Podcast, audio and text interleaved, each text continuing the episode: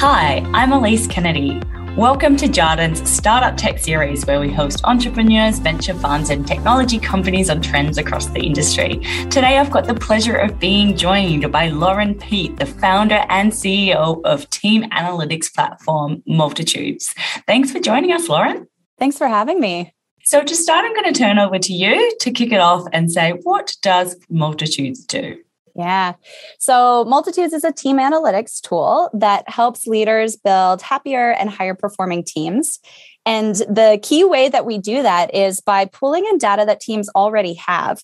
And then we uncover everything from who's missing out on feedback to who might need to check in about burnout in their next one on one. And just a couple things I'll say about that because I, I know that we have a unique approach to this. So, one thing that we're really working with here was a key insight that more and more we're interacting with our team members online, and we have all sorts of software tools that we're using to facilitate those interactions. And so, those interactions, they're creating their own passive data, this data footprint. And that's really what we're taking advantage of to pull in our insights. And the other key insight here is that the way that we interact on a daily basis that has a big impact on the work and the quality of the work and how well it gets done. But also, those interactions are at the core of how we feel about the work and how motivated and excited we are. So, we're really bringing that together and going to the source of a lot of the performance things and culture things. And I thought I would just give one example of what that might look like in practice to bring it to life. So, one of the teams that we've worked with, so they brought in multitudes and we were looking at some of the trends.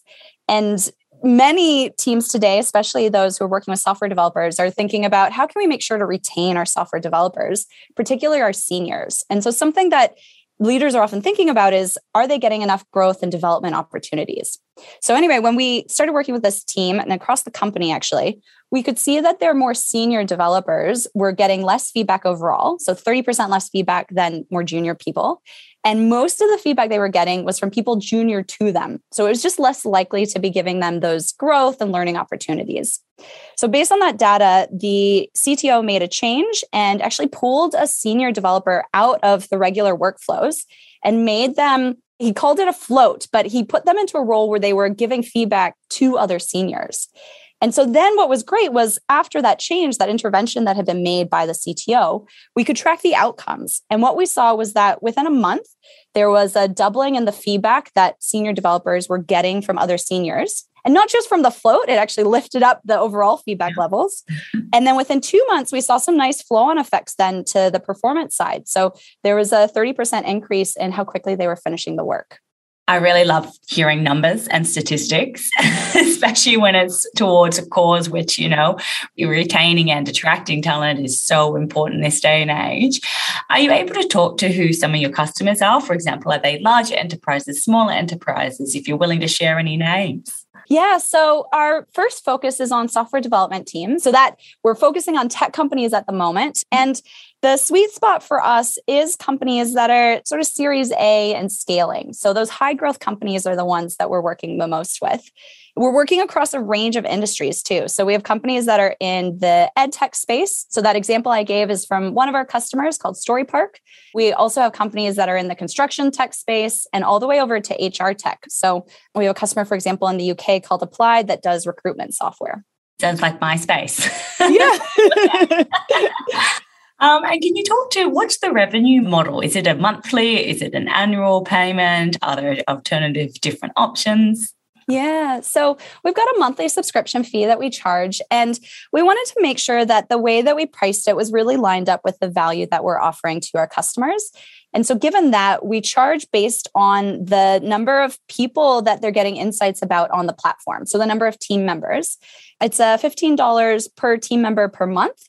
And that means that as there's more team members and we're giving more value, and for our product in particular, the real insights are in the interactions between all those team members and how they come together. But it means as there's more team members and that value scales, it means that the pricing naturally shifts too. Nice one. And what is your geographic footprint at the moment? Yeah, so this one has changed massively. So we're a young company. And when we first started with our really early alpha last year, we kicked off with customers in New Zealand. But over the last year, we've now expanded our footprint to cover the US, the UK, New Zealand, Australia, and we even have a few assorted people in other countries as well. But you can see largely in kind of that English speaking Anglophone world. Wow, exciting. And then how do you reach these customers? What's your go to market strategy? Yeah, we're following a product led growth strategy. So that means that we're making it as easy as possible for people to find us and try the product. And then we're also really focused on delivering value to our customers as quickly as we can when they start to try it. So we offer a free trial, especially with our first focus on developers. They love to get in there and just try things out and see what's actually going on. And then one of the things that really helps us is since we're using passive data, right off the bat, we go back and we collect six weeks of historic data. And so it means that as soon as we've pulled that data in, and it's a pretty quick process, it happens in minutes, we can right away start to show some insights to those people that are on our free trial. So that really helps with that product led growth model. Fantastic. And let's move on to talking about the industry as a whole. So, how do we think about the target market that you're tapping into and how it's growing? Yeah, so there's several key trends that impact our market that are related to COVID. And it, in our case, it's really contributing to the growth. So, I guess first to level set on where the market is today, the bigger problem that we're solving is how can we support teams to do great work? And if we look at how companies think about that today, I like to say it's one of those areas, it's quite fragmented. And there's a lot of different things that people are trying to do, but we haven't cracked it yet. People are still testing things. So when you think about all the different ways that we're trying to support our teams to do great work, it's a $95 billion plus market around the world. But within that, we've got a few key segments. So there's the employee engagement space, that's a $41 billion market. We've got the team performance space, that's a $13 billion market. And then we've got another bucket that's around that capability building side. So coaching, training, learning, that's a $41 billion market. And so really what we're doing with multitudes, this goes back to what I was talking about at the beginning is saying, well, what's at the heart of all of those things? What's at the heart of how well the work is getting done? What's at the heart of how we feel about our work? And it's in those interactions and what we're measuring there. So that's a size. Mm-hmm. And then I'll just for a moment speak about maybe the trends that are contributing to growth in this market. Yeah. So a couple key things that have happened as a result of COVID. One, of course, is that remote work was happening, but now it is prevalent. And let's be honest, it's here to stay. As one example I can give is we've seen a real uptick in the number of companies where in the past they maybe had all their teams in one geographic location. And then since COVID, and because of some of the demands of in a really highly competitive market of trying to find more developers, they now have teams. One, for example, they've got teams spread across the US and then over in Eastern Europe as well. And so those companies, they're not going back. we're, we're remote and distributed, we're here to stay. So that's a big trend. It means that in our case, it's even harder than before for managers to know how are our teams doing? How can I really support them? And it means there's a lot more digital interactions that are happening that we can pull in and use for our insights. Fantastic. And how do we think about different markets? Do you notice that some are more ripe for disruption or they take up the product more? do you find that you can just roll this blanket solution out globally? Now, this is something we were really curious about with the last year as we've been expanding our geographic footprint. And something that's been interesting is, and I think this is related to the fact that we're still very much in the Anglophone part of the world, is we've seen more similarities than differences. One other thing that might be related to that as well is we're working with developers and they are quite a connected group too. They're often hanging out in a lot of the same online communities and groups. So, yeah, we've seen far more similarities than differences across these geographies. That's great to hear when you yeah, it helps us. and the ability to tap into those different markets. Yeah. Let's move on to the competitive landscape. So, how do you think about who are your competitors and if there's any listed stocks that we can refer to? Yeah. So the first thing I'll say is our focus right now is on those teams, the tech companies that venture backed, they're growing really quickly. So that means that our main competitor actually is is nothing. You know, it's people who've gotten promoted and someone more senior who says, Hey, thanks so much. There's a ton on my plate. I'm so glad you're here. Take those things. I'm here to support you, but I, I'm pretty busy. I don't have that much time to support you. And so what we see is there's a lot of people who rely on management books, management videos, as they're trying to figure out what's going on. That said, there are, of course, companies that are investing in this. And so, one of the key areas for competitors for us is in the engineering effectiveness space. So, this is effectively the performance management space focused on software developers.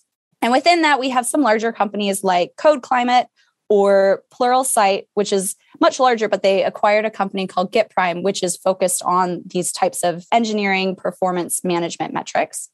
And then there's some other startups that are up and coming, like Jellyfish, for example. Exciting. And what do you see longer term? Do you think it's going to be a winner takes all market, or because there's so much opportunity that isn't perhaps tapped into, multiple solutions might exist? Yeah, I think this will be a very classic B2B in that we'll end up with multiple solutions. Mm. But that said, it is a highly fragmented market now, and I do expect that to consolidate over time. One really strong thing that we do hear regularly from managers is that they don't want more tools. They want everything to be on one tool as much as possible because it saves them the time. And so I think that will drive a fair amount of consolidation. And do you find with those wanting more tools, are you taking on other you know modules or are you adding more to each time? That's very much the bigger vision for us. And so the first thing we're doing already is we're bringing together those culture and those performance metrics into one place. So that's the first thing we're offering to managers to say, look, we hear you, let's bring it all together. And then the second thing that we're thinking about is how can we help them with all these different decisions that they need to make using that data? So it might be decisions around what do I need to be raising in my one on one conversations to make sure that we're on track for delivery or for team well being. Or what types of things do I need to be thinking about when I'm doing work planning and figuring out what should be coming up or who I should give work to over the coming cycles? And then how easy is it or hard is it to replicate this business? Yeah. So the key for us, there's the biggest benefit we have now, and then a second benefit that will continue to grow over time. So the first one now is the unique domain expertise that our team brings. That, of course, it gives us a bit of a head start. Before starting Multitudes, I ran a diversity, equity, and inclusion consulting business. And in that, we were working mostly with tech companies.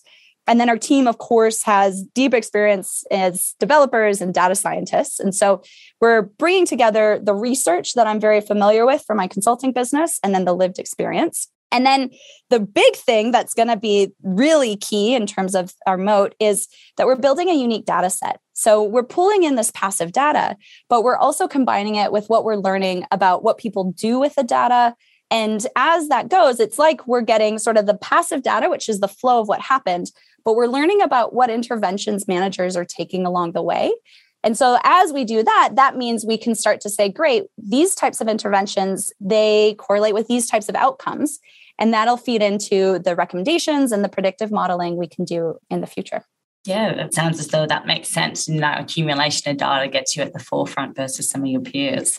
I may move on to now the economics of some of the businesses. So, can you talk to what are some of the biggest costs that you're spending on today and how you see that trending? Yeah. So we're a software business. And like a classic software business, it means that labor is our number one. And mm. so much of what we do, it comes out of the the ideas and the brainstorming and the collaboration amongst our team members.